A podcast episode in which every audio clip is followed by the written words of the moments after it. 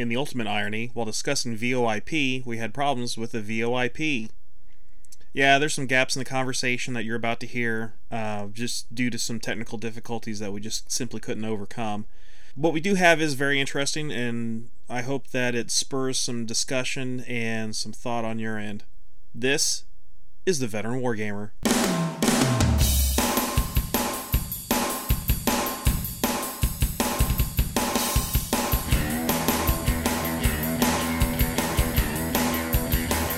This is the Veteran Wargamer. I am your host, Jay Arnold. Welcome to episode 49. In this episode, I'm speaking with Simon Tonkiss, Mark Backhouse, Rich Clark, and Nick Skinner about Kriegsspiel. Gents, how are you today? Yeah, good, thank you. Great, thanks. Very well, thank you, Jay. And I would be remiss if I didn't point out that Nick and Rich recently ran an online Kriegspiel for Simon, Mark, myself, and gosh, about another 10 other folks based in a semi-fictional World War II setting over the Discord app. Now, Nick has talked about that on various other places, including Henry Hyde's Battlechat recently, and we're going to be getting into the guts of that here in a moment. But before we get too far, I am going to have to get back to the old standby on the show of talking about British confections. So yes, it's another Dunkgate moment. And I got to say, guys, if you've been following Twitter, you know this weekend is my brother's gaming weekend. We call it CJ3, or Christopher James January Jamboree. It's kind of an offshoot of my own Jay's July Jamboree, and I happened to pick up a pack of Jaffa cakes. Oh. And we'll go around the horn here and see what the. Well, I guess we don't need to go into much more detail after the moans of ecstasy, just the mention of them. They're rubbish, really. I mean, they're total rubbish, but they're good rubbish. Yeah.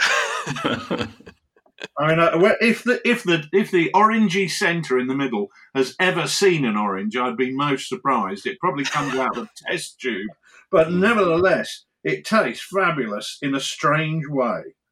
Oh, yeah. That's a good way of putting it. It is fabulous in a very strange way. And how did you eat yours, Jay? Did you nibble around the edges first, or did you dive straight in to get the orangey bit?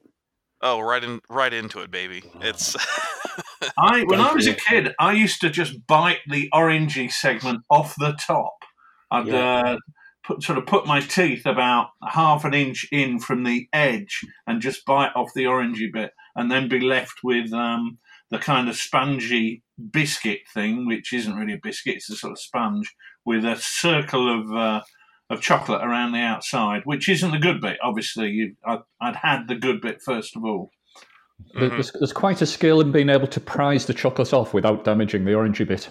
That's my technique. Yeah. I would say just duck in, just dive straight in. I'm actually sitting here with a lovely cup of PG Tips tea and two chocolate digestive biscuits. So if you hear me crunching away, and try not to get distracted. It's strange that people call you Fat Nick, isn't it? Funny that. Now, those would be McVitie's? I don't know, actually. Possibly not. I think it might be an own label looking at own label supermarket. Mm. They're okay, very nice. They're just as good. Just the job for a podcast. Yeah. Fair enough. Well, let's go ahead and get cracking now. Simon, Nick, and Rich have all been on the show before, so I've already asked this question. But Mark, I do have to ask the same question I ask everyone else who comes on the show, and that is, what makes you a veteran wargamer? Well, I'm 40 years old now, and I guess I first started with figures when I was about 4 or 5. I was at a car boot sale, and I managed to get a big ice cream tub full of Airfix figures. And I think from there, really, I started to recreate battles on tabletops without any dice. And then as I grew a bit older, I started playing lots of board games in the 80s. So games like War at Sea and Blood Bowl I played a lot of as a kid, and a lot of Warhammer Fantasy games. And then since then, I've joined the club for the last 20 years or so. I play all kinds of different games, and I write lots of articles for Wargame Soldier Strategy as well. So I've written about 70 articles for them. Oh. So, yeah, I think I've gamed now for, I guess, well, proper gaming the last 20, 25 years maybe. But if it can't be playing with toy soldiers, well, it goes right way back to my childhood, really. Okay. Outstanding. Yeah, that seems to be, you know, men of a certain age. That's, you know, at least for Brits, it tends to start with Airfix. So not unexpected. Yeah, you know. Yeah. Well, I can distinctly remember having watched the 1970 Waterloo film the day before I brought the figures. And it's a really strong memory of me rooting for this big box at the car boot sale, and they were £1 each per figure. And in the end, I took so long trying to work out which French figures I wanted to recreate as a charge against the squares in that iconic scene that my mum said, "Oh, I tell you what, just buy the entire tub of them." So I came home a very happy boy, and for weeks afterwards, I kept setting them up into squares and having cuirassiers charging into them and things like that over and over again. And I think that really got me hooked. I was also lucky in that I had an uncle who lived in Ilford in Essex, near to the Navwar wargame shop, which was one of the early sort of wargame shops. And he always used to send me little packs of figures through the post for Christmas and birthdays. And I can always remember getting great excitement out of opening up the packets and finding out a very diverse range of figures inside there, none of which could ever be formed into an army because they were always from different time periods and completely different types of troops. But I always enjoyed painting them up and trying to think about what games they could turn into. So I've been nurtured a little bit in that sense there by the members of my family. But I'm strange in that I've also got quite a sort of anti-war family as well. My sort of family's traditionally all sort of Quaker pacifists. We've never really been very militarised at all on my dad's side of the family. So I was always brought up to think that, you know, war wasn't allowed to be played. I was never allowed guns as a kid. But I suppose secretly maybe that spurned me on as somebody who wanted to go out and learn more about war and find out more about it maybe. Maybe that just sort of, that repression made me want to get into gaming even more possibly. Interesting. And I would think at some level, those of us who take a serious interest in military history might have a slightly greater appreciation for the, you know, the true cost, to put it in a certain way. Indeed. You know, in fact, Richard managed to traumatise me inside our Discord game by putting me under all kinds of pressure with refugees, which we'll talk about later on. Yeah, he's chuckling now and laughing. He doesn't realise how stressed I was after that event there. He thinks I opened fire with wanton abandon, but at the time it was a genuinely traumatic thing for me to do, you know. So, and it's true. Pardon me, Richard? I said, Amrits are too. It makes you realise. Yes. Yeah, it makes you realise how things all over again. Yeah. But it does make you realise how things like that can just get out completely out of hand. Absolutely. And can happen.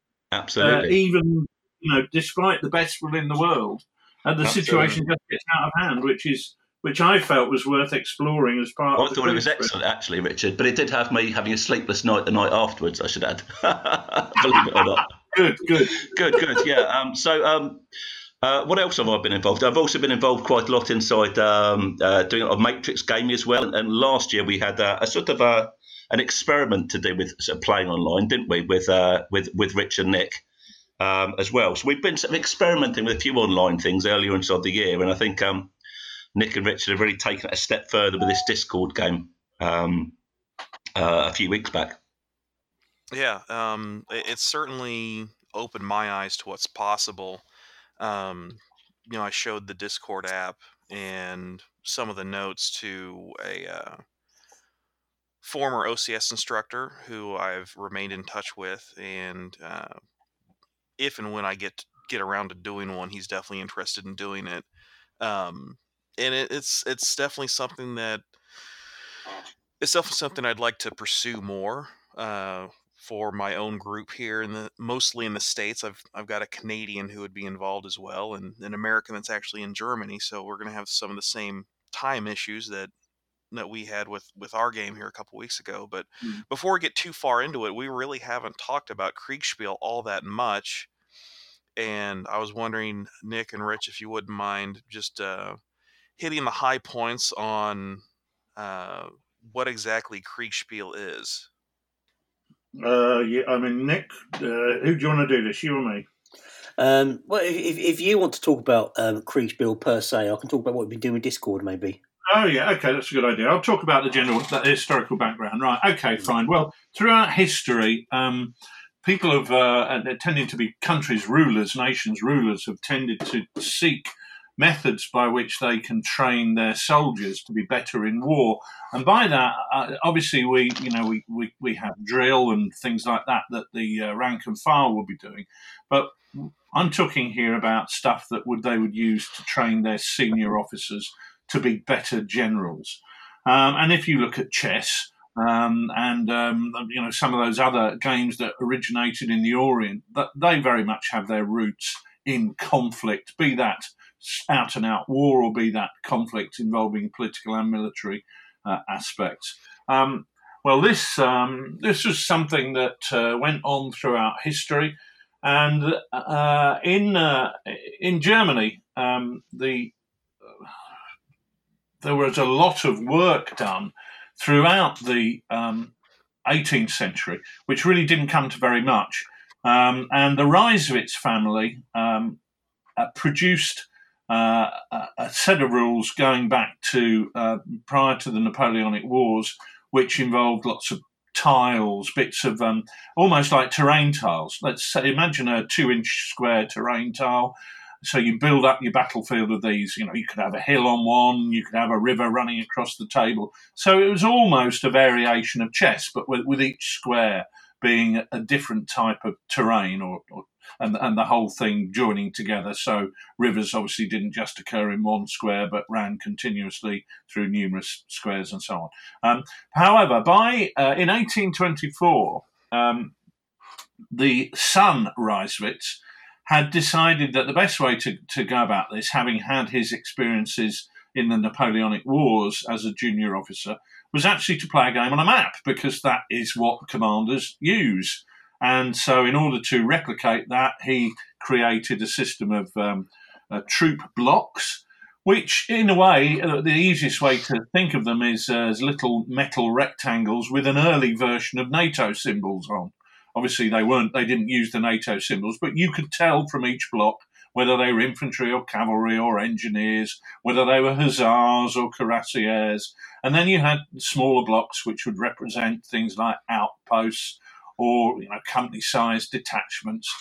And that, therefore, allowed you to use your map as we would use a map today when making military plans or displaying on the map where units were at any point in time in a battle. But, of course, the great thing with the game that was produced was that these pieces could be moved about.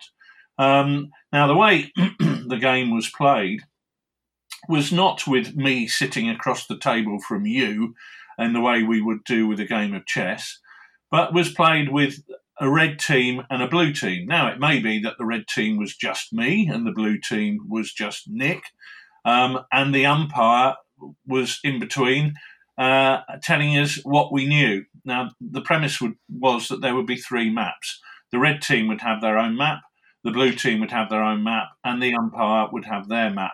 The red team could see where their troops were or where they believed they'd been sent to. And the blue team could see where their troops were, but only the umpire could see where everybody was. As blue troops appeared on the red troops map, you would get a gradual unveiling of where your opponent was, until obviously the two armies made contact and the battle was fought. But to be fair, the main system in Kriegsspiel was not about the fighting of the battle, but it was about the initial stages whereby you were utilising your scouts or your outposts to try and identify where your enemy was. to outmaneuver them so that once contact was made, it was generally fairly clear who was going to win the conflict, because one side had got there fastest with the mostest, to quote Bedford Forest. And this game had been developed and presented to General von Muffling, who had been the Prussian attaché. I can't remember if he was the attaché to the Duke of Wellington at Waterloo or whether he was. I think he was. I think he was the Prussian attaché to Wellington. By that time, he was chief of the Prussian General Staff, and this game was presented to him. He was extraordinarily dubious about any game being able to replicate war, but once he saw how it was played, the famous quote is, this is not a game, this is training for war, this must be rolled out throughout the entire army. And it was, and the Prussian army took it very, very seriously, because one of the great things that it could be used for was for training officers one or two levels below their pay grade. So if their boss was wounded or died in battle, they were then capable of taking the reins, because they had had that practice of controlling larger forces on a map. So it was very much seen as the all-round training method that should be used, and was recognised as being very much one of the reasons why Bismarck's wars were so successful for Prussia, because their leaders were just more capable due to this experience of playing these map games and being in a position of command on a regular basis and making decisions with imperfect information. Because one of the things you find with a Kriegsspiel game is that when you receive a report from an outpost 5 miles away saying Red's army is in Oldburg in the town square, you have to take into account the fact that the messenger who's arrived with that message has just ridden 5 miles. How long has it taken him to do that? Did he fall off his horse? Did he have to stop because he got a stone in the horse's shoe? And therefore, how fresh is that information? And this is very much an issue that is pertinent today on the modern battlefield. I mean, one of the issues that we see today is information overload with all the helmet cameras and the communications, and it's a case now of trying to ascertain not only not how fresh is that information, but which bit of information is pertinent, which bit of information do you act upon. And that was very much the case then, because the information that was coming in was always slightly stale, and you then had to make judgments based on that imperfect information. So fabulous training taken up by the British Army, who immediately couldn't be bothered to do it because they were too busy hunting foxes and shooting badgers and crucifying otters and things like that, which is fair enough. I can fully understand that's probably more interesting. But it was also taken up by a number of other armies over the world, but nobody ever did it that seriously, apart from troops who were heavily influenced by the Germans. So the Japanese actually had a great history of using war games to predict what would happen, which is one of the reasons why they attacked Pearl Harbor. Having played it through in numerous war games, that became what they felt was the obvious thing to do. There's a pretty interesting history of the Japanese use of war games in World War II, and I don't want to get too far deep into that, but it does. It's worth noting that the Japanese had an issue where the people running the game would go ahead and make some type of decision based on the model that they've established, but some higher up who's participating would override that, leading to faulty conclusions. Well, funnily enough, one of the reasons Kriegsspiel became popular in Prussia was the fact that after 1871, the Kaiser used to hold the annual army manoeuvres where he controlled one army and another general controlled the other army, and the only problem was the Kaiser had to win every time. So the Kriegsspiel, which the Kaiser didn't get involved in, was seen as the ideal training method. And the Germans were still obviously using this, well, right the way through in military terms through to today. But, the day before D-Day, the German commanders were assembled some 60 miles to the south at Reims, fighting a war game based on what would happen if we were invaded in Normandy. Right. Which it's you know, it was a tool which they continued, the Germans have continued to use. In Germany, it's now called Planspiel rather than Kriegsspiel, because obviously Germans don't like to be as militaristic as they once did for probably quite very sensible reasons.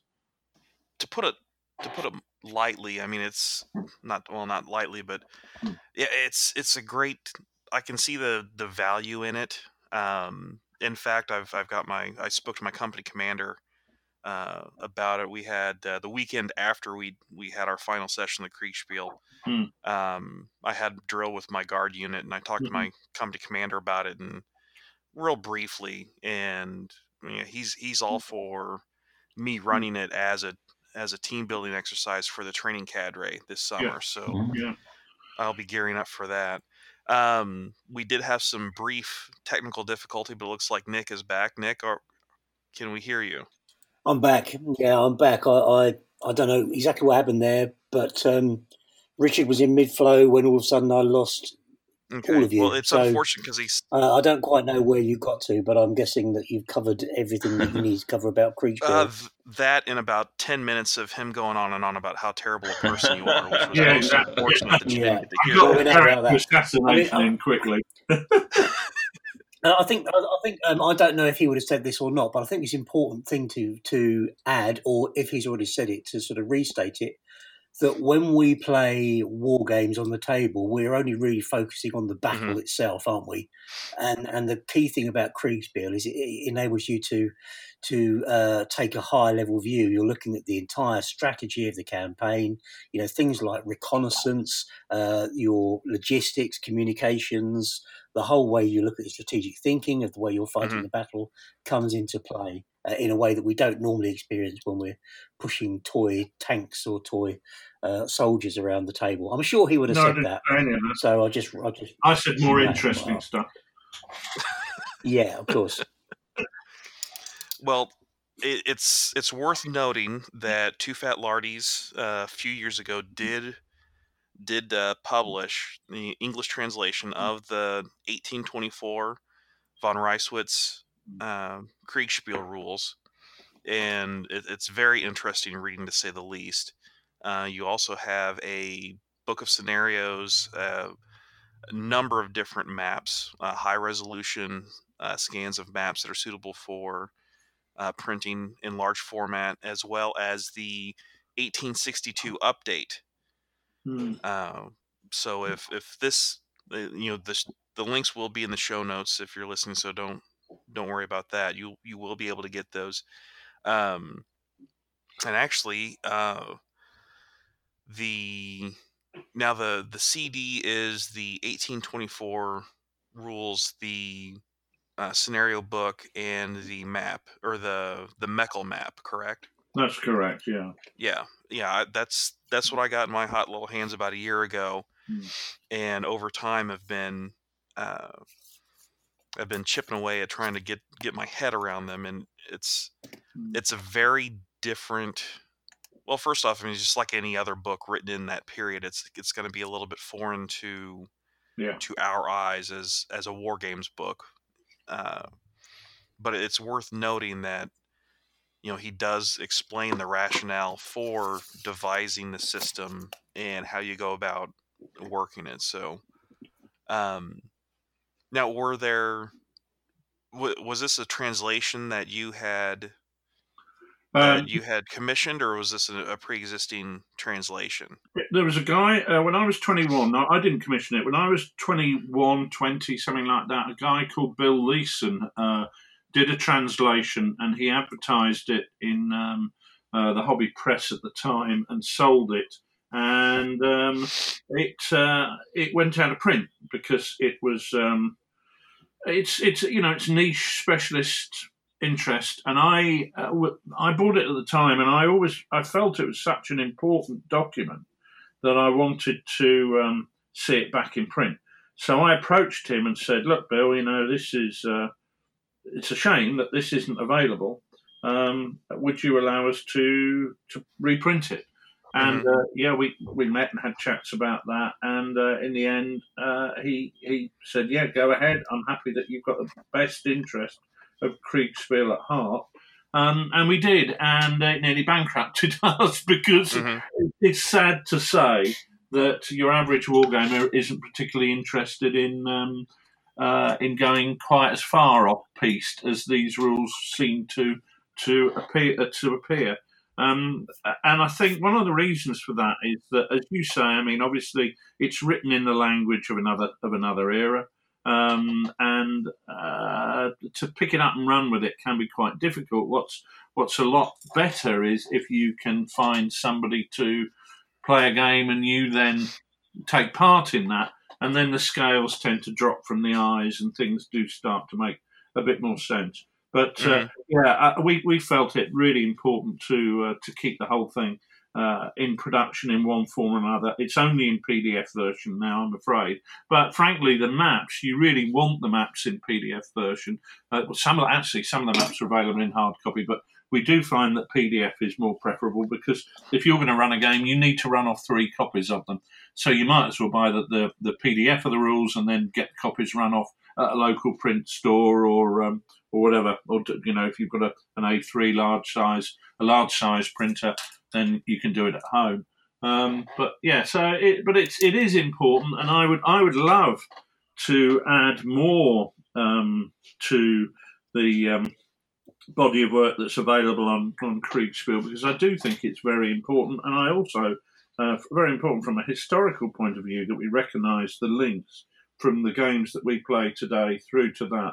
But I also feel that it's a really interesting concept. You don't have to use the horse and musket era. Clearly, the game that we played was very much probably 1944, 1943, 1945 setting, and that worked well using the principle of the Kriegsspiel system rather than using the specific mechanisms. Right. Yeah, and we've done them for other periods as well, haven't we? But it is, you know, all the family tree of wargaming, you know, takes all roads lead back to Kriegsspiel. So it's for me, it's a fantastic place to go back there and to enjoy those games. Whether you're doing horse and musket, whether you're doing a medieval Kriegsspiel or World War II, or even I don't know, you could probably throw it out into the future and do some future based Kriegsspiels, I would imagine. You know, it's the principle, the way of approaching the game is consistent across all periods. Yeah, that's really something that I'd like to explore a little bit more as we move forward. But specifically, Nick, if you don't mind, you've talked about how mutual friend Michael Hobbs introduced you to the Discord app. And since we used the Discord app most recently, and you talked about it in your article in the Lard Magazine 2018, which is a heck of a good value. I gotta say, if you haven't picked it up yet, I highly recommend it. But so far, using the Discord app, how many Kriegsspiels have you run with Discord, Nick? So the one that you played with us on was the third one that we'd done, and we'd done them on the monthly basis, pretty much. I think Simon's been in all three of them, I think. Yeah. And we started with a very small game, and we decided that we'd set them in World War II because that just seemed more fun to do that. And we started with a very small game, so I don't know, about a company infantry aside. Then we went to a slightly bigger game next time round, and then for the one we did most recently, of course, we went to a division-sized game. We sort of jumped in with both feet and... lots of pluses and minuses about that, but we really stretched the system to its limits. I was introduced to Discord by Mike Hobbs. I was looking at it through slightly different eyes at first. I was looking through wearing another hat of mine, which is working with businesses to do scenario exercises, and we do quite a lot of Matrix games, which I know Mark is keen on as well. And I use Matrix game principles in organisations to help them do decision-making and say, you know, what are the three reasons why, you know, you're going to take this course of action, what are the three reasons why it's going to work? And that's really helpful because it It helps us to explore the assumptions that we have about the world around us. So if I believe something will work on a commercial basis, you know, I'm going to launch my product in North America and it's going to succeed because we've got the best distributors in North America. We've got this, and this.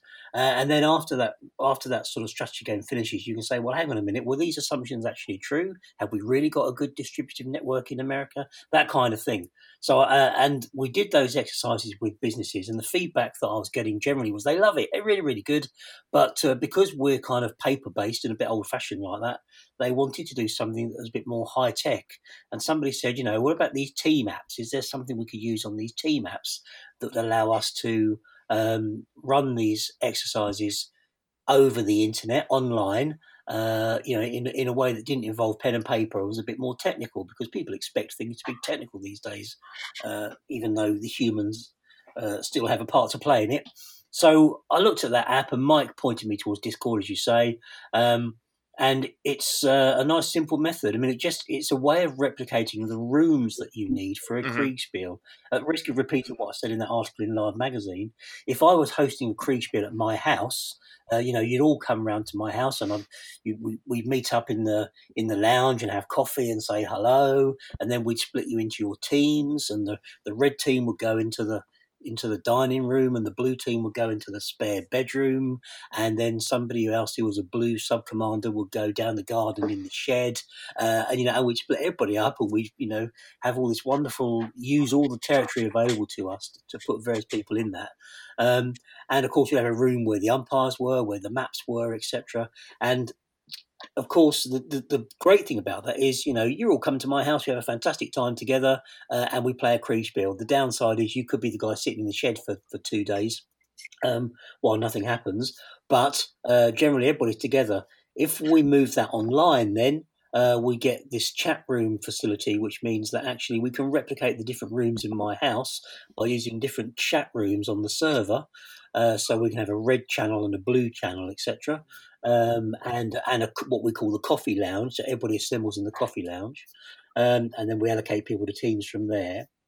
And the game plays out using that process. I mean, it's not very complicated in that regard. We just simply use it to replicate that structure, but it does mean that you know, I could be sitting in the UK.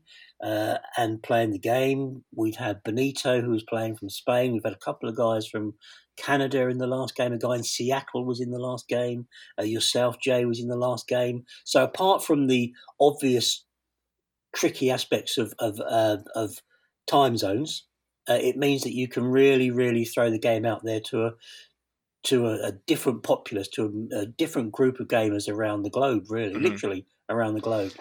Now, aside from the wide net that you're able to cast for your players, has Discord changed the way you look at Kriegsspiel as an exercise? Case in point, you know, being able to be broken down into rooms like that with your communications issues, you know, if you know, there for a while, you know, the only way we could get information back and forth was through notional runners and whatnot. Does the use of the Discord app change that in any way, or put a different spin on it that you didn't anticipate? It's a good question. The internet is wonderful, and of course with Discord, it's a text channel, so people are typing messages into each other. So it's like a rolling, you know, the screen of latest messages is always scrolling up as people type their messages. Discord also has available on it a voice option, which does allow people to speak to each other. So what you probably won't have appreciated when we played the Kriegsspiel that we did most recently is that whilst the players were communicating and we were communicating as umpires with the players using the typing text facility, Richard and I had a voice channel open and we were able to speak to each other. And that's helped. Has it changed the way that I've looked at wargaming? I think the jury's still out on that, to be honest. It's certainly a great way of doing Kriegsspiel and for bringing big games together. And I think we're still really dabbling with it to see how it works. So, you know, I know at some point you're going to throw the conversation out to the guys who are playing the game, and they'll give you their perspective on that. But in terms of managing it as an umpire, it requires organisation and structure in a way that perhaps a Kriegsspiel at my house doesn't necessarily need, because you've got to have very tight control of who's in what channel and who can see what bits of information, etc. And part of that is just learning about the way the app works. Mm-hmm. The app's been very good, and so far the ability to share digital images has been fantastic using the app, and tagging messages with people. So you can tag people and that person receives a notification to say there's a message for them to act upon. Mm-hmm. And that's really, really helpful. And it's helpful not only in the game itself, but also in the planning phase, because in the game that we played, we play online for 3 hours, everybody on together. But prior to that is a planning stage in the game where people are taking perhaps a week. I mean, last time we used a week, for more than a week possibly, for people to put their plans together and message each other and build their plans over that period, so that when we come together for the game, everything is ready to go. Mm-hmm. I think, can I just jump in here? I think one of the issues is that we refer to the bit where we resolve it all as the game. In fact, I think in Kriegsspiel, you have to look at the whole procedure as the game. The planning is as much part of the game as the resolution 3 hour period. Yeah, oh, yeah, absolutely. And, well, I'm sure Simon will be able to say more about that, because he was, his planning certainly for the blue team last time round was the major part of the game. In fact, I didn't actually take off or arrive at the battle in the game, but I spent a week planning it, so that was my enjoyment. Now, Simon, you have participated in three so far of these Discord Kriegsspiels. How has the progression in complexity been as a player? I think it was a gentle progression at the start, but the last one was a step change and being thrown into a swamp without knowing what I was doing. As games, I mean, Nick, I think he might have stepped it up a level every time, did he? Platoon, then to company, then to division. I'm just trying to remember. That's right. Games. Yeah, we took it up. We took it up a level each time. We just notched it up, and partly that was because of the number of players to get more people involved, but also in some ways you can make it as big as you want it to be, can't you? I mean, we talked about Kriegsspiel. Rich and I were talking the other day about imagine an online game where each person is playing the part of one paratrooper who's landed in Normandy trying to connect up with other paratroopers. You could play that as a Kriegsspiel 1-to-1, or you could do a huge army game. So it doesn't really matter. But yeah, we've stepped it up each time. Mm. And I think that helped as well, because getting used to the Discord app and the way it works and the way you interact with people on other continents and online is... It needs a bit of getting used to. And for you, Jay, this was your first game. Maybe you found that if this had been my first one of these, I'd have found it just mind-boggling. But it held the sense of being in a chat room and learning some things about it, learning maybe how to do some things about the map room and how to control that. I think we had a big learning in this game that voice chat makes a big difference. We'd only ever done text before. And I think... an event for the blue team that I felt was a bit of a watershed was when about 2 days in, we had a voice conference. Mm-hmm. And for me, it all started to gel because we could interact on our plan and understand what our concerns were. That was something we hadn't used in previous games. And I think in future games, I'd very early on go to use some voice chat facilities where you need that for the better communication and the more creative start of the planning in the early stages. Yeah, I think that's very important, Simon. And it's a good point, because we... generally we close the voice channels down and say actually we want this to be done by text, because that leaves a chain of information that we can follow and act on. But you're right, those voice channels that you had open to you made a huge difference. So I think what we would definitely do for future games is allow each team to have a couple of those voice, well, they're almost like conference calls for want of a better word, which is, everybody knows how ghastly conference calls are, but it kind of works to get people together and to share their ideas. So definitely we saw the benefit in that, and we will be doing more of that. It was quite a difficult job that we put on you, though, really, because we had blue and red. Now, just for those people who won't know what the game was, we blue was an airborne division. So we tasked blue with planning an airborne landing. You can think Market Garden if you want to, we tasked Blue with planning an airborne landing for an entire division to capture some key bridges across the river. And so Blue had an awful lot of planning and preparation to do before the game. Red didn't really have that. We just gave Red their defensive positions. And so their planning was much more of a lower level. So Mark not being around was actually perfect for that, because it gave us a brigadier on the spot who people, you know, he couldn't really do much because he wasn't there. So we knew that Red were going to be fairly... controllable from the umpire's perspective. That Red would actually, the Red situation would not change dramatically in the planning process. There weren't that many. See, this is why sometimes umpiring these things is very entertaining, because I know the Red team, they were holding out for their tanks to come and help them. Now the truth is that there were ten light tanks coming down that road. So, it would have all helped, but it might not have been quite the cavalry coming to the rescue. But it was, it would have felt like that. And that's the thing, you see, it creates a feeling of these games, which is so it's very real about that. There's a fog of confusion. You know, Jay, I know that you said that one of the forts that your guys attacked, it was destroyed by air power. Well, that's just the word that somebody says. Oh, we destroyed them. What does that really mean? Right. It means that they attacked it and they blew a few bits off it. And somebody used the word, it was destroyed. And so everybody else says it was destroyed. It becomes the truth. And I just love the way that these things happen in Kriegsspiel, is that the communication, words that people use make a massive difference to what people believe. And you get these, you start working.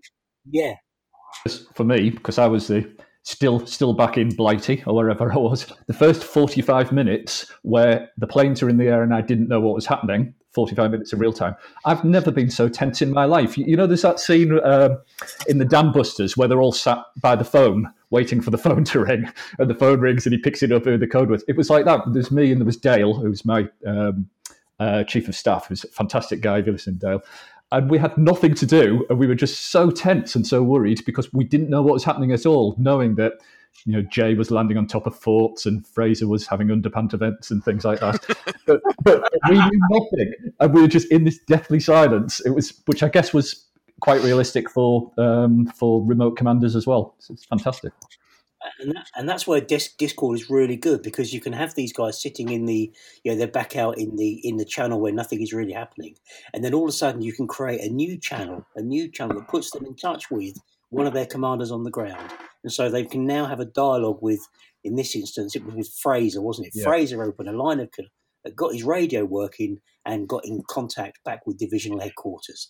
And then that was Simon's only way of finding out what was going on that battleground. And of course, Fraser could only see a tiny part, but it was really. And Jay could tell you more about that, because it wasn't Fraser's radio, was it, Jay? No, it was Jay's radio, which meant the two of them, who happened to bump into each other, were kind of then joined at the hip, because they only had one means of communication. Yeah, and that was one of the fascinating parts about the entire exercise was how using the different chat rooms within the Discord app allowed that to happen. I did write a blog post about my experience, and I'll have the link in the show notes for anyone who wants to go ahead and take a look at it. It very much was a matter of, I had my battalion or my brigade commo net set up, and that's where I was getting messages from Nick and Rich about reports from my battalion. And then I also had a division net up where I was able to talk to eventually Benito and Sean and everyone else that was on there. And then I get a message saying that, the first para brigade commander can be seen limping towards your position. So I said, hey, yell that I'm over here. And sure enough, Fraser got put into my chat room, and we were able to talk back and forth with one another. And I got the I got the comnet back up to higher headquarters, and that was really one of the really interesting ways, or one of the really interesting things about using Discord was being able to fine-tune communication, well, ironically enough, fine-tune communication problems in a way that I don't think you could in a face-to-face environment without some sort of artificial, Mark, you can't talk to Jay and Fraser, but you can talk to Benito in the same room, that sort of thing. And I guess there's nothing stopping us from sending messages via Twitter or Facebook or whatnot, but definitely would not have been in the spirit of the game. Simon, what are your thoughts on how the communications worked or didn't work? Or I guess you only had what I told you, I guess, and what I was able to get back on once I got the big voice going. Yeah. It was extremely limp. So it was you, mostly via Fraser, telling me things that was then going back, and we had some sort of communication to Benito, who was commanding the other brigade, but I'm not quite sure how that was happening, and almost nothing to the artillery. So that felt really quite realistic in the sort of the fog of war and the communications in the battle. I think before the battle, in the planning phase, it's interesting. You still do get some fog of war, but you also get a fog of discord, if that's a way to say it, which is more a feature of the tool. So in events where we were trying to plan, where we would actually have been in the same room, the tool is probably not realistic in some ways in helping with the communications. But once you get into any events where you are remote from the other people, in sort of towards the end of the planning stage or in the battle, it feels really... I mean, I've never been in a battle, but it feels really realistic in how it limits your ability and limits your vision and limits your passing messages on. So it limits the accuracy of what you're passing on as well, because you're trying to act very quickly, you're trying to abridge things, and you get it wrong when you do that, and then people interpret it in a different way. So as a battlefield thing, it feels very realistic. Yeah, and it's definitely, I think it's one of those things where, like I said earlier, any face-to-face type thing would take a lot of, I don't want to say cajoling, but a lot of artificiality to establishing certain rules for who can talk. And, in certain circumstances, where you've got a definite chain of command, you can,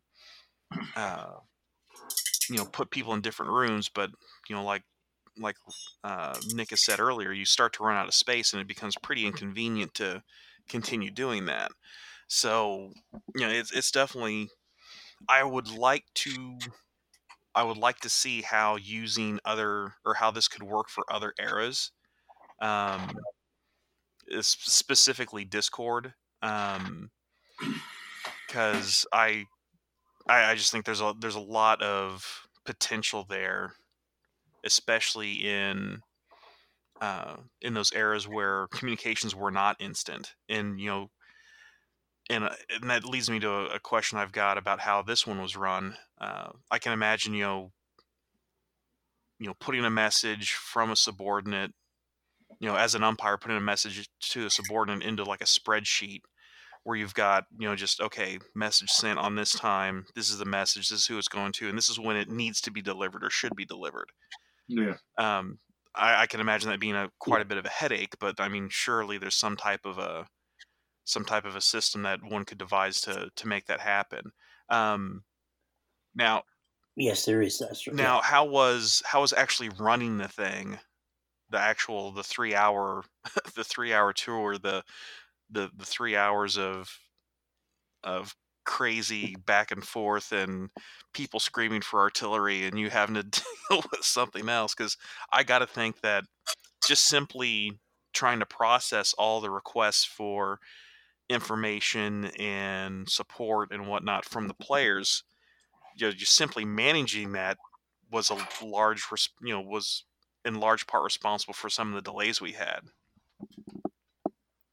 Yeah, that's true. I mean, we've got, with that game that we played, we had two umpires, and I don't know how many players we had, 13, 15, or maybe less than 12. Anyway, enough players to keep the two umpires very, very busy. And with the Discord channel, we can leave certain things, players to chat to each other. That's absolutely fine. So when you've got your radio net open to You know, if you're on the ground, you've got your radio net open to divisional headquarters. We don't really care what you're saying to divisional headquarters as umpires. We don't really care about that. What we want to know is what decisions you're making on the back of that. And, of course, you're having to make those decisions based on imperfect information. And classically, players will ask umpires for more information. Well, some players will ask umpires for more information. And I guess it's like the sort of real battlefield command situation. You know, how much information do you need before you can make your decision? So some players make decisions much faster than others and tell us what they're going to do. Some players ask more questions, and as umpires, we'll need to be able to respond to both. But of course, we only give them what they be aware of as individuals wherever they are on the battlefield. So we can't give them an accurate overview. You know, when they say, "How's the battle going? Where's my second company?" We don't reply, second company is, you know, we don't tell them what they are.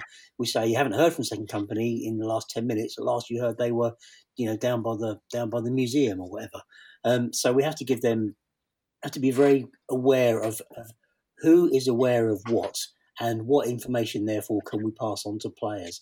And that is, I think, something you learn over time with Kriegsspiel. So would you agree with that, Rich? It's something that you... Once you've umpired a number of these, you become aware of the kind of information or the way you need to pass that information back to players. Yeah, I think that's right. I would say that whilst we've highlighted the fact that Nick's now run 3 games using Discord, over the last 20 years, Nick and I have been involved in an awful lot of Kriegsspiels run in a more traditional sense. So when it comes to umpiring, you do just generally get a feel for what you should be doing in terms of presenting information, because you know a cursory look at the map will tell you where the person who's asking the question is and where the unit where B company is, and then you know you actually say, well, you know, the last you heard they were making their way towards Bridge Tom. And you haven't heard anything since, but you can see smoke in that direction because you're in a slightly elevated position. You can hear small arms fire to the north, but you're not sure whether that's, you know, Tom or whether that's at the airfield, but you can hear it in that direction. And you provide them with snippets of information from which they can draw their own conclusions rather than giving them a black and white yes or no, you know, they are at grid reference 1, 2, 3, 4, 5, 6. You don't do that. You provide them with information that they would, you feel that they would have. Mm-hmm. I think it's interesting that you can obviously only give a finite amount of information, whereas maybe a commander on the spot would be able to make some certain assumptions from what they could physically see in a little bit more detail, maybe, and have maybe more of an intuitive idea of what's going on. And yeah, I think that's true. But equally, chaos of the battlefield means that there could be a negative side to that, whereas if you're sitting in your lounge with a mug of cocoa, nobody's shooting at you. So sure. There's pros and cons to that. Yeah. Sure. But, I mean, I can't understand how, unless we physically recreated the entire experience with thousands of men, there would be a way of actually getting that sort of that visual eyesight and the sounds and audio and everything else up with it. You know, it would be impossible to recreate, I think, at the moment with our current technology. But I think it worked very well, actually, having just that limited amount of information coming through and forced you to make key decisions just based around what you had quickly. Mm-hmm. Yeah, it worked well.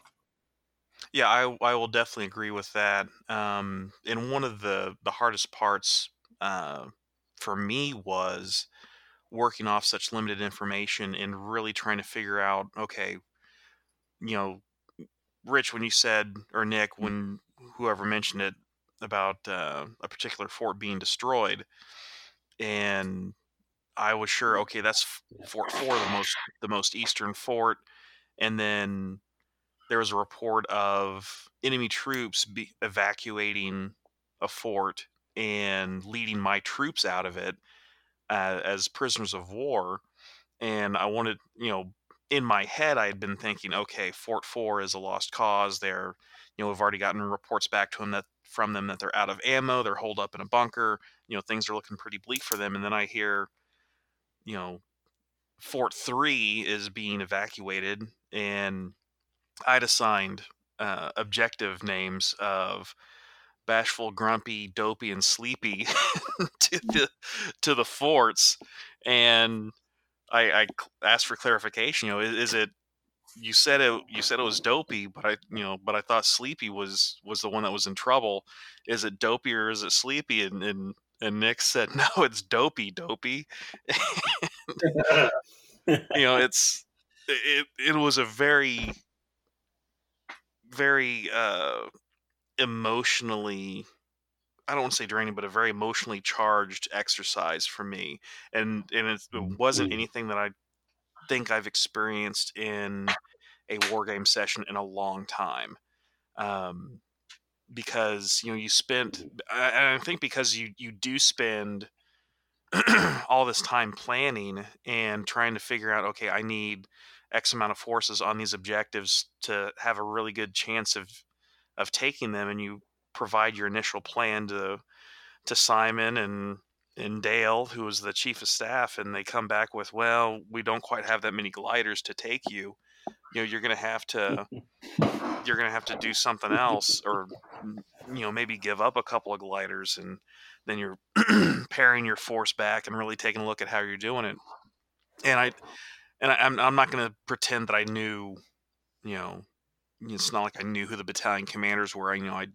It's not like I gave them names or anything, but you did, or at least I did, realize that, these are the types of decisions that these men had to make at the time and have to make now. And it is very concerning when you don't hear from basically a company size force that's on your initial drop, and you don't hear from them, and you don't hear from them, and you don't hear from them.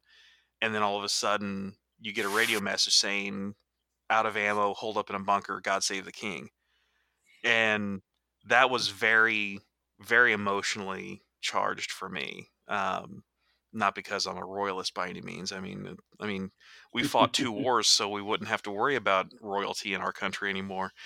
But it was very well done and very well crafted.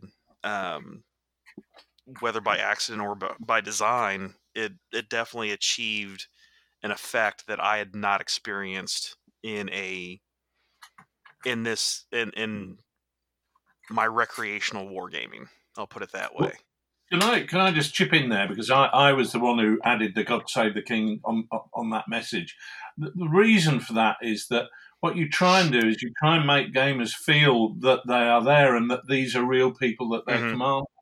But can I also tack on to the end of that question? You're saying about the experience that you've had doing the game. Now imagine you were in a situation where that was a planning Kriegsspiel. You're in the military. That was a planning Kriegsspiel. And at the end of it, somebody then said to you, right, we think this is viable. We'd like you now to plan this exercise and do it for real. Do you feel that the experience you had of taking part in the Kriegsspiel would make you better prepared as let's say whatever your rank would be if you were heading this operation, Major General or whatever? Do you think that you would be better prepared as a two-star general to actually do this operation for real, having undertaken the game? Oh, possibly. There's a lot that goes into planning a divisional operation, and we, in reality, we barely did planning, commensurate with a platoon size operation, to be honest with you. But it is definitely one of those situations where if they were doing this type of exercise prior to, I would hope that they were running a couple of different courses of action through the process, so to speak, and really trying to figure out, what is the best course of action given the information we have at the moment. And I alluded to it earlier with the Japanese wargaming in late 1941. A lot of their wargaming insisted that if they take this course of action that they took at Pearl Harbor, everything's going to be hunky dory, and then they wargamed a couple of possibilities for Wake, and at some point, a junior officer said, what if we don't take out their aircraft carriers at Pearl Harbor? So, that's not going to be an issue. And well, they didn't take out any. They didn't take out any of the aircraft carriers at Pearl Harbor, as we all know. And then not too long after that was the Battle of Midway, and we got some pretty solid revenge on them because we sunk 4 of the 5 aircraft carriers that were at Pearl Harbor. So, and again, you know, because of the undue command influence is a term that's being sent or that's being used quite often here in the United States military recently. You know, if you're going to participate in this type of exercise on a professional basis, you have to go into it with good faith, and you have to let the people running it run it. If there are any military folks listening, and the folks that do the professional wargaming for the Army are very good at what they do, and I got to think that they don't take any guff from the uniform members, because a lot of the people that run the war games are actually civilians. You know, they might be veterans, you know, high command veterans. I had Dr. James Starrett on previous episode talking about professional wargaming, and he's a retired lieutenant colonel, for example. So I would hope that the powers that be are if they are using these, well, I know they're using tools similar to this, but I would hope that they're using it in the fashion that's intended. But, you know, Rich, that is a very important point that you bring up. You know, the emotional aspect of what it is we do isn't addressed enough. I don't think we prepare ourselves emotionally and psychologically, and dare I say spiritually, for the things that we do. And I could have a whole episode on that, and, you know, trying to reconcile what we do with our own set of morals, and in our society's morals, you know, is a contributor to PTSD. And that's something that fortunately most of us don't have to deal with when we're pushing little cardboard counters around on a map or a stand of figures or what have you. But that's a topic for another episode, I'm sure. But anyhow, now that I've thoroughly depressed everyone, please, Nick, go ahead. Yeah, because I think that's a really good point there you've made there, and my feeling is, I don't know if you other guys would agree with this, the best war games are immersive experiences where you come out of a Kriegsspiel like the one that we played, you know, where people, I couldn't sleep that night after that intense experience running that game. I was awake most of the night. I know that most of the players were. I know that Fraser, who was given the command of parachuting onto a defended airfield, I know he described it as being the best gaming experience he'd ever had, full stop. And it's very immersive. The best figure games, you go through an exciting defense or attack. You know, you really get so caught up in it that you invest emotionally in what's happening. And for me, for sure, that's a massive, massive reason why these games are so powerful. And it's. I don't know. Did you guys find that? Oh, absolutely. Like I said, it was the most emotionally impactful experience I've had in a recreational war game. And I think we have to be aware of that as well. I lost a couple of nights of sleep, not in a bad way. As you say, it's just because I couldn't stop thinking about it. Early on in the planning phases, I was very excited by my spreadsheet, and I just couldn't stop thinking about gliders and tugs and airlanes. And then after the game itself, it was just the level of excitement and immersion. I think you said there, Nick. It was. I don't think I've ever experienced that in a figure game, because I think you might have said earlier in this conversation, a figure game, you're just focusing on one bit, one small battle, and then it's over. It's not sort of the whole build up and the whole event and everybody involved. It's just hugely immersive. Yeah. I And I think that gives you a massive appreciation of what the real guys went through. Simon, you should tell us about your experience on the train when you and I were doing the air. Yes, I had a conference with Air Marshal Lard while I was on the train from Birmingham to Nottingham, coming home from a work assignment, and I think you correctly described him as a dick, didn't you, Nick? And he went through a long explanation. I could see it coming, of bullet point after bullet point, and I knew the one was coming. And you're not having any more gliders. And I was muttering under my breath, and people were looking at me in the carriage as I was whacking these keys in annoyance at this air marshal. I mean, yeah, Simon was rightly really quite emotional about that and angry. And then a few days later, after the game, I was reading something about the British Airborne Division's experience at Arnhem, and I copied it to Simon because it was basically the conversation that he and I had on while he was on the train was exactly the same conversation that these guys had for the real event. And it just gives you an appreciation of what it must have been like to try and plan or be involved in an operation of that size. So these things open your eyes to history in a way that actually other games don't do. I know, I'm a massive fan of them, as you can tell. Yeah, can I just jump in there? I mean, I would suggest to anybody listening in, they might think that we're suggesting, throw away your toy soldiers and get out your maps, because that is the future of wargaming. And I'd say no, that isn't what I think, because I love playing games with toy soldiers and the visual splendour of beautiful terrain. But as an experience, I think that this is just something that takes gaming to an additional degree that maybe people wouldn't have considered. So it's either something that you should say, I want to put this on my wargaming bucket list, or maybe it's something you say, we want to run a campaign using this mechanism and actually fight some of the actions on the tabletop. So I think that's a great point, Nick. We've talked a lot on this call about Discord in relation to Kriegsspiel, but I think Discord is a way to enhance gaming in general, the ability to bring people together in remote places. Campaigns by email never really taken off because email doesn't really work that well, does it? But I know the role-playing games community has been using Discord and another app called Roll20 for a number of years now. And I think in figure gaming, it could enhance campaigns, it could enhance sort of remote player figure games not just Kriegsspiel.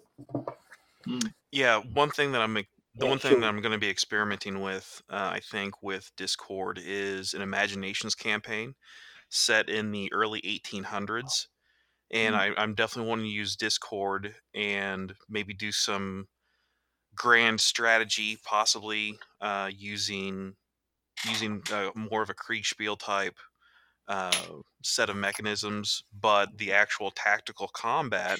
Just play out with commands and colors and Napoleonics, for example. It's easy to set up. I don't have to paint figures, and as Henry Hyde and I have proven, we can play it over online remotely.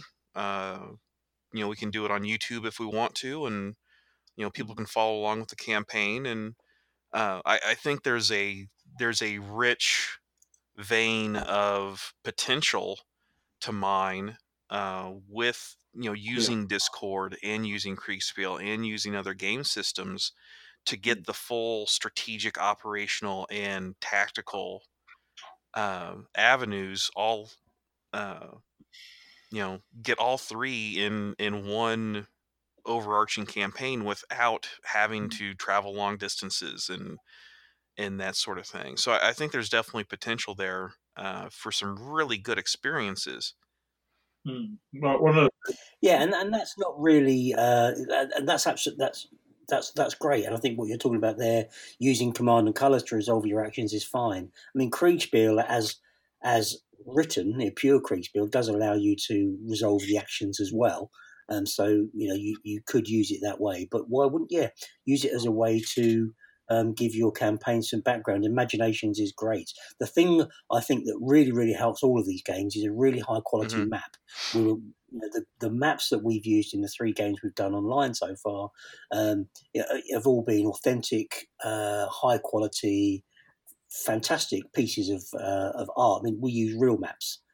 So yeah, real maps are generally pretty good, right, for anything involving any kind of directions or battle planning. So use the best quality map you can to help your players engage in the environment you're setting them in. Yeah, one of the things that I'm very keen to do is to use it for a campaign at low-level counterinsurgency. Now, low-level counterinsurgency warfare often doesn't ever generate the type of action that you would want to put on a tabletop. Mm-hmm. You know, somebody throwing a hand grenade in the back window of a chip shop because they want to upset the local authority doesn't create a good tabletop war game. But when it comes to allocating resources, be they, you know, police or militia troops, or when do you get the army involved to assist the police? That type of game could happen using Discord, where you're responsible for, I don't know, a county or a state or whatever. And that's the type of thing that opens doors onto the type of wargaming that just wouldn't happen otherwise. Right, absolutely. Yeah, that could be a very interesting exercise, and the type of thing where you might, you know, that might be a persistent thing where, you know, you don't say, well, it's going to last this long, or it's going to. But there would be no necessity for a resolution sort of 3-hour battle with that. Exactly. It would just be an ongoing campaign until the political situation changed, which meant that the low-level counterinsurgency died out, or rebellious people won the war. Right, absolutely. So that type of thing could be that ongoing planning exercise at a slightly lower level of the type that you guys experienced, but it just would go on and on and on. And that would give an opportunity to look at that type of warfare that otherwise doesn't really fit into a tabletop wargame. Mm-hmm. Yeah, and you know, if you really wanted to explore that space even further, it would be a lot of it would be every dimension. You know, there'd be some diplomatic issues involved. There'd be social, economic, and religious issues involved, and I mean, there's great potential there for sure. Yeah. So I think, and also, if you were doing that, Richard, I think what you would say is, you know, if you had a security committee, for instance, if players were members of a security committee, then you could have general traffic going backwards and forwards using the text option in Discord, and then every so often you bring them together into a security meeting, and they could actually have that using the voice channel. And then you'd have it almost as if it was a proper meeting, and then they break up and do their own thing after that. Yeah, so you've got a joint. What you've got effectively is a jock. You've got a joint operations command where all the security force elements come together, be they police or army or air force or whatever. But then they have their once a week meeting, which you could almost do with an open comms where people are talking, and then they go back to their own little rooms and then deal with their subordinates.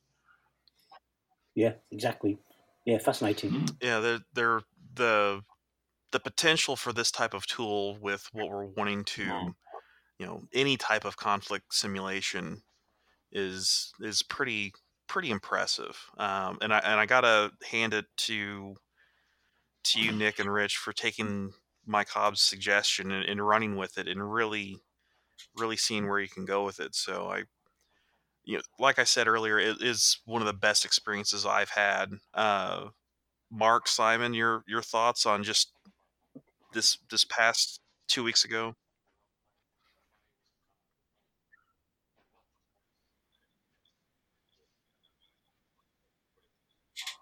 Yeah, absolutely fantastic. Really enjoyed it. One of the best gaming experiences I've ever had. And I think as well as the immersive Kriegsspiel type thing, you know, the ability to play war game. A lot of us, even in the UK where we're close to each other, I only play a war game every couple of months. And the ability to bring people together to play a game on an evening who aren't geographically near each other is just a really powerful tool. And we should think more about how we use this more creatively, I think.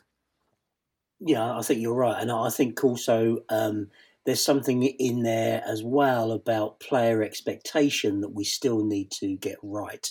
And what I mean by that is we were very fortunate in this last game, Simon, that you agreed to take on the role of Blue Commander without knowing what it was that we were going to drop on you.